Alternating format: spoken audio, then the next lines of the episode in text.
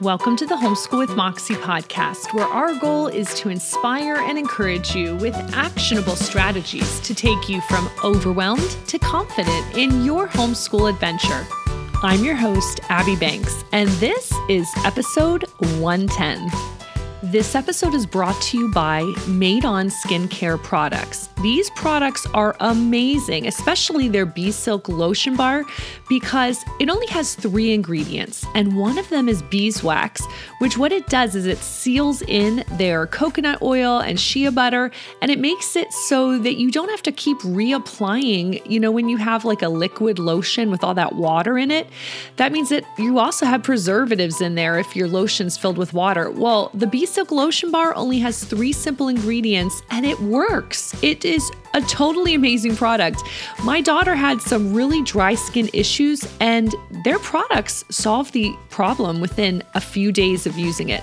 Now, what is totally amazing is that they normally do offer my listeners a special coupon code, which I will put in the show notes, but they're also partnering with the Homeschool Mom Collective in the month of May. And for any members who renew their membership, they will send you a free Bee Silk lotion bar. You only have to pay shipping. This is totally worth it and it's kind of like a win win situation. So if you haven't jumped into the Homeschool Mom Collective yet, remember you get 30 days for free. So what are you waiting for?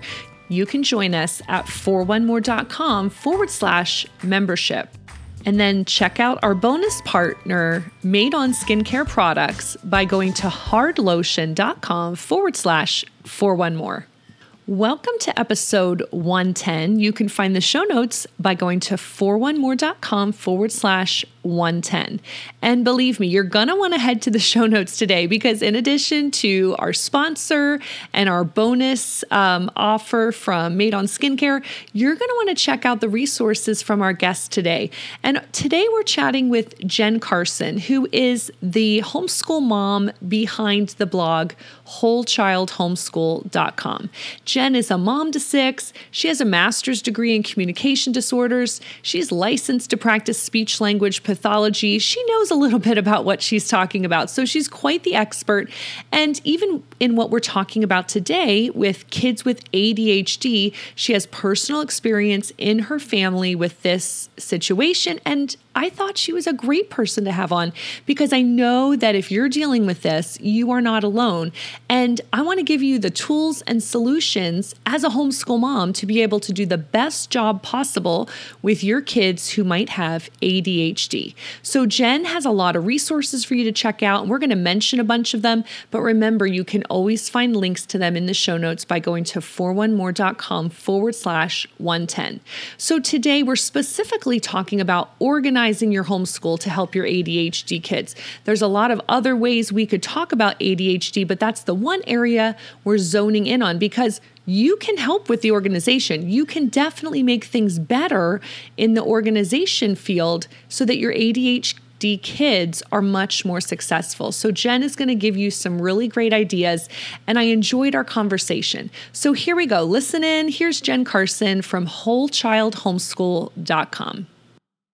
Hey, Jen, thanks for joining me today. Absolutely. I'm so glad to be here.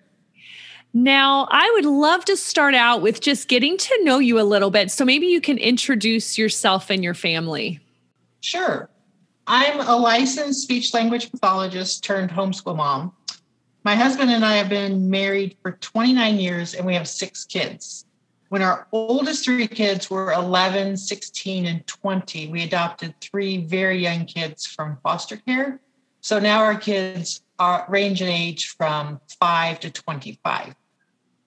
And we like to joke that all of us have ADHD because we all do. Even our extended family members do but it's not something that we're embarrassed about or ashamed to talk about. It's just a part of who we are and how our brains work. I love that. So it's like you almost started over with parenting eh, again, right? With uh, getting those younger ones. Yes. That's amazing. I yes. love it. Did you homeschool the older yeah. kids as well? Like, what's your homeschooling story? Well, we started homeschooling in the spring of my oldest daughter's kindergarten year with the intention of just finishing out that school year. uh, she had a lot of sensory issues along with her ADHD. So she was going to some private occupational therapy to work on some of her sensory issues. And her kindergarten teacher had no desire to listen to any of the suggestions from myself or from her occupational therapist. Uh, so I started volunteering in the classroom, thinking maybe I could build a relationship with the teacher and, and connect with her that way. And only I was horrified to discover that she was uh, ridiculing and bullying my daughter. Uh, and a request to switch teachers was denied. So we pulled her out just to homeschool to finish out that year because we thought, well, we'll get a different teacher in the fall for first grade. And we ended up loving homeschooling so much that we just continued. And that was 20 years ago. That's so, awesome. Yeah. So, what has your homeschooling style changed throughout the years, or have you had a pretty consistent style with all your kids? No, it's definitely evolved over the years. And especially getting the the younger ones, I felt like I was getting a chance to do it over, like to to take everything that I learned from my older kids that got to be guinea pigs and uh, try just to do the things that we found that worked the best. And so we've like tried the classical trivium, unit studies, traditional curriculum in a box, you name it, and we probably tried it. Um, but since we still have such a wide age range that we're homeschooling now, because I have a high schooler and then I have a preschooler, a first grader, and a second grader. So we've settled on unit studies with some classical and traditional elements and a lot of hands on STEM type activities thrown in. So I guess you would call us eclectic. I think mostly unit based. yeah, I think a lot of us try everything just because you don't know when you're just new. And then you do, I think a lot of us end up eclectic because we love parts of everything. And I, I, that's how I look right. at myself too. Yeah. So I love that. Yeah. Very, very cool. Now, this topic is super great. I told you before I hit record that I'm so excited to talk to you because this is not a topic I have a lot of knowledge on at all. So, we're talking about ADHD and organizing for kids who have ADHD. And, you know, I was thinking a lot of homeschool families might have a child in their home with this, but we don't always get those official diagnoses when they're not in a public school, right? Because we see you know them right. with certain tendencies and we think well i'll just accommodate them i don't need an official diagnosis so maybe we can just start from the beginning and maybe you can describe for us like what are the key characteristics or challenges of a child that does have adhd how will parents see this show up well two of my kids do have an official diagnosis um, uh, other four don't have official ones but we only pursued the diagnosis for our oldest because we wanted to try medication. Uh, and that ended up not having any noticeable change in uh, her academics and just her behavior. So we started looking for other ways to uh, help her to be successful. So the three key characteristics of ADHD are an inability to pay attention, hyperactivity, and impulsivity. Now, two of the other main challenges that often show up are difficulty with executive functions and trouble regulating emotions. So, executive functions are basically just the ability to think through a task ahead of time, to multitask and follow directions, and having flexible thinking. A lot of kids with ADHD are very rigid in their thinking. Um, so that's that's kind of the background of the things that you're going to look for. Okay, so since you have a lot of experience with this, have you noticed that it shows up differently at different ages or is it pretty consistent? Like, will a preschooler have certain signs that maybe a high schooler will not, or is it generally the same? No, it's pretty different. Uh, in my experience with my kiddos, the preschool years are characterized by they pulling out every single toy they own, but not playing with any of them, having lots of tantrums, interrupting, grabbing things from others. And also, they, they it seems like they s- seek out ways to keep their motor running really high. Um, like always asking for like sugary, carby snacks to keep their motors revved up, or climbing and jumping, seeking out um, ways to keep that adrenaline going, um, and also getting into things they shouldn't. And getting into trouble seems to keep their that motor high for them. Mm-hmm. Um, at the elementary age level, you'll notice that your kids' papers are very disorganized and messy. They'll lose their papers and their school supplies on a regular basis. And they often have a lot of trouble just getting started on their schoolwork. So, time management and organization are really tough for them. And if they think a task or assignment will be too hard or take too long, they won't even start on it. They'll just shut down.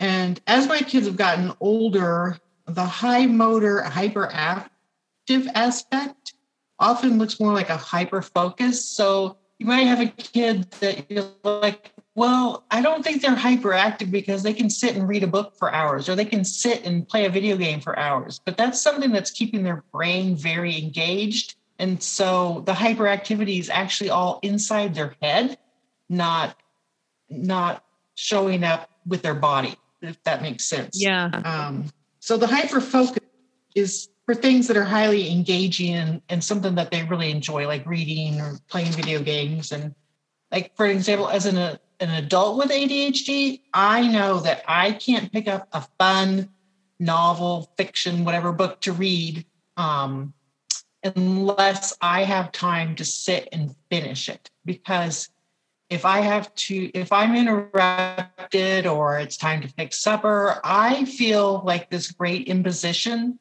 that I have to stop what I'm doing um, to do something for someone else. And as a mom, that's you know not really the feeling that we that we want to have when um, with our kids. So I just have learned that I can't sit down and do that unless I have a, a large chunk of time to sit and read the book the whole way through. And so our kids with ADHD feel the same way when they're hyper focused on something. And with our teenagers, it might look like them becoming just blowing up anger because you've asked them to take out the trash and they're reading a book or doing some of the things they really are focused on.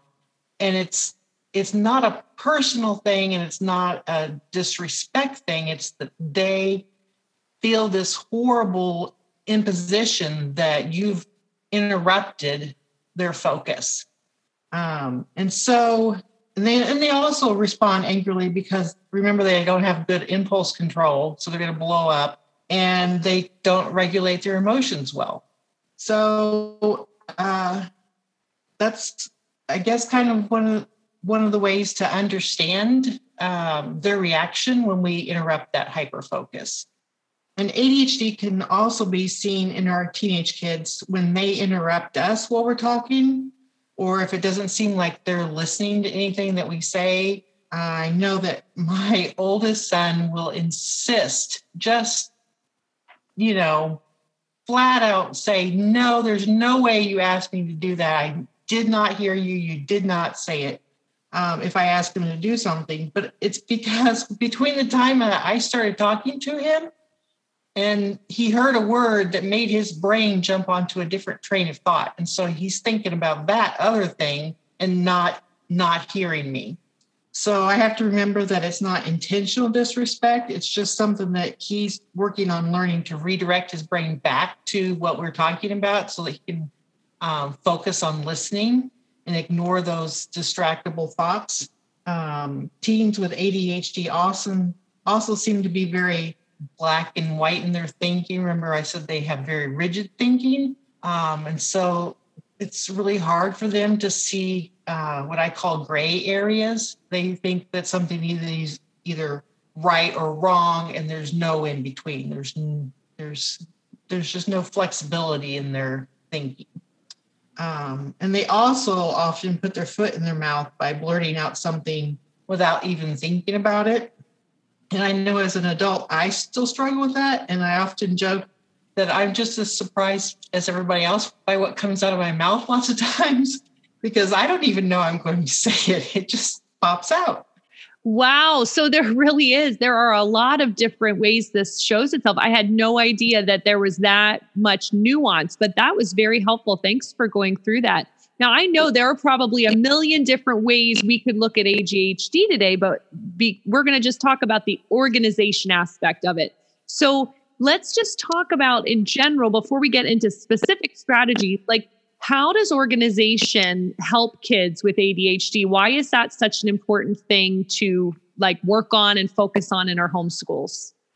Well, I think the organization really plays a key part because remember the kids with ADHD can't plan out and execute a task. They don't have that executive functioning ability. So organization helps them plan out. Um, like even if it's like writing a story or a report, having a set organized way of doing it to go through it can help. Um, an organization can help them from shutting down when they feel overwhelmed. So it's just um, they really they really thrive on routine and knowing what's going to happen next. And so these organizational strategies really help with with those things. Okay, that makes a lot of sense. Yeah, it takes off that pressure for them. I guess it gives them a structure. Um, that makes a total lot of sense there. Now, some of the strategies that you use, I'm looking at them and I'm saying, well, I think they're great for every kid, even if they don't have ADHD, right? So maybe we can talk about a few of the strategies. Yeah. And especially, I was thinking about work bins and visual task cards. That's great, I think, for most elementary kids. They need that like visual aspect of knowing what to do next. So, can you talk about how you've used those uh, strategies with your kids? Sure. So, the the work bins, I originally got the idea back in like 2009 from Erica at Confessions of a Homeschooler, and she was using Sue Patrick's Workboxes organizational system. I think she's the original creator of it. But basically, it works like that. You have multiple bins or boxes, and it doesn't really even matter what you put your stuff in. You could put it in um, three ring binders or folders. We use these little um, dish pans from the dollar store, and everybody has several of those um, with little pictures on the front and numbers on the front, so they they're numbered. And um, so how it works is you have several of the bins and boxes for each kid, and you put your kids' work for the day into the boxes. But you also put in other things like fidget toys or a card game, um, just our hands-on learning activities to to intersperse throughout the day. So when they pull out each bin, it's kind of like a surprise of, oh, look, I get to do this and it's fun. Um, instead of just having a stack of books on their desk or a stack of worksheets, um, just kind of like breaks it up into manageable, doable chunks. Um, so it's not overwhelming. So like for example, for my second grader, she might have these boxes, these. So here's seven boxes that she might have for the day. In box one would be her math workbook and then a math learning wrap ups game. And the second box is her science reading. And the third box is a card game like Wig Out to play with me. And box four is a spelling activity and a grammar lesson. Box five are the supplies for a science experiment. Box six is her reading book. And box seven is an audio book along with a jar of thinking putty. So if your family does uh, their school like a morning basket time where you're doing most of your activities um, together, then you could use the work bins to put their independent work into. So you just toss their independent work into each of their bins. Um, and we found that work bins are also a wonderful way to encourage independence because the kids can go through and when they get done with one box, they can do the next box and they don't have to keep coming and interrupting you to say, What am I supposed to do now? So it helps them to learn to go through and get all their work done on their own. So the visual assign or the visual schedule that we use, um, we actually use it with uh, preschoolers all the way up to high schoolers. Um, so it's not just for little kids. And like you said, it works so well for kids that don't have ADHD. I know a lot of my friends uh, use this system as well. And basically, you have a, a page that has Velcro dots on it, maybe like in spaces for like 20 cards. And so there, I have over 50 cards in the packet to pick from. So there's a lot of academic and outside activities, plus all like your morning chores, that sort of thing to pick from. And so you set up each day for the kids so that they can look at it and know, okay, you know, like after I do my boxes one, two, and three, I'm going to get to have a break and go outside and play for a little bit. So it helps them to understand what's coming up for the day. Um, so, like a sample day might have cards for breakfast and their morning chores, morning basket time with the family, uh, their work bins one, two, and three, a break for playtime, their lunch, and then bins four, five, and six, and maybe go to a dentist appointment and then come back and finish the rest of their bins and have supper, go to a meeting of like American Heritage Girls or whatever extracurricular thing they're doing, come home and take a shower, do their evening chores, and go to bed. So they can, as they as they do each thing, they pull that Velcro card off so they can see what they have left to do for the day. Um, now, for my little kids, I set it up for them in the morning so that they know what they're going to be doing that day. But my bigger kids um, can make it themselves. And eventually they'll stop using it because they can plan out in their head what they're going to do for the day and they don't need that that visual anymore. And actually the ultimate goal right is for us to be able to manage our time and plan it out in our heads um, independently. So when they get to that stage and they can do it on their own um, we just we quit using it. But usually that's around high school age when they can um, stop using it so but that system is what has helped them to have that executive functioning skill of um, time management and planning out their day uh, knowing what they need to do for the day. And like I said, you can get that um, the charts and all the daily task cards. It's free in uh, on the blog.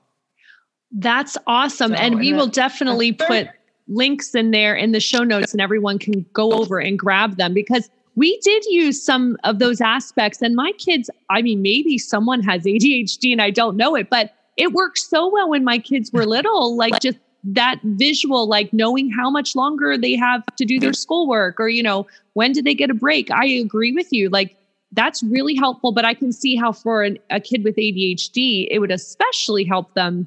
And I love that aspect of like, as they get older, they're taking more responsibility for their day. So you're, it's that life skill of being able to organize your time. So that's an amazing way to do it. Can you you want to highlight just uh, like one or two more ideas that you had? And then i know it's all on your blog so we will send people over to read more about it as well. But maybe there's like one or two more you wanted to talk about. Yeah i wanted to talk about the the assignment notebooks that we used.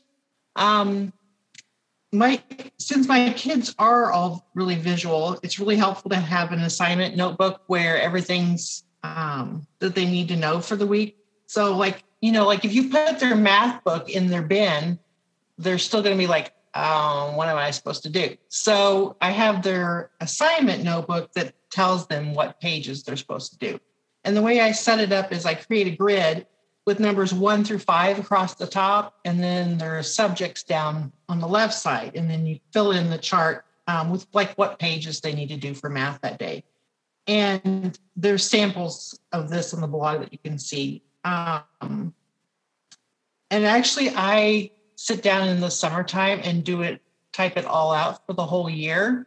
The reason why it works is because if we want to take a day off to go on a field trip or if we're sick for a couple of days, we we're not tied into days of the week that are on that paper. And I know it seems silly, but um, along with ADHD, a lot of people have perfectionist ideas. And so um, my kids would feel like, well, the whole assignment page is just messed up, you know, like just two weeks in, we were sick. And so now all these plans are messed up. So by having numbers at the top, they just know that well, we're just doing the next day.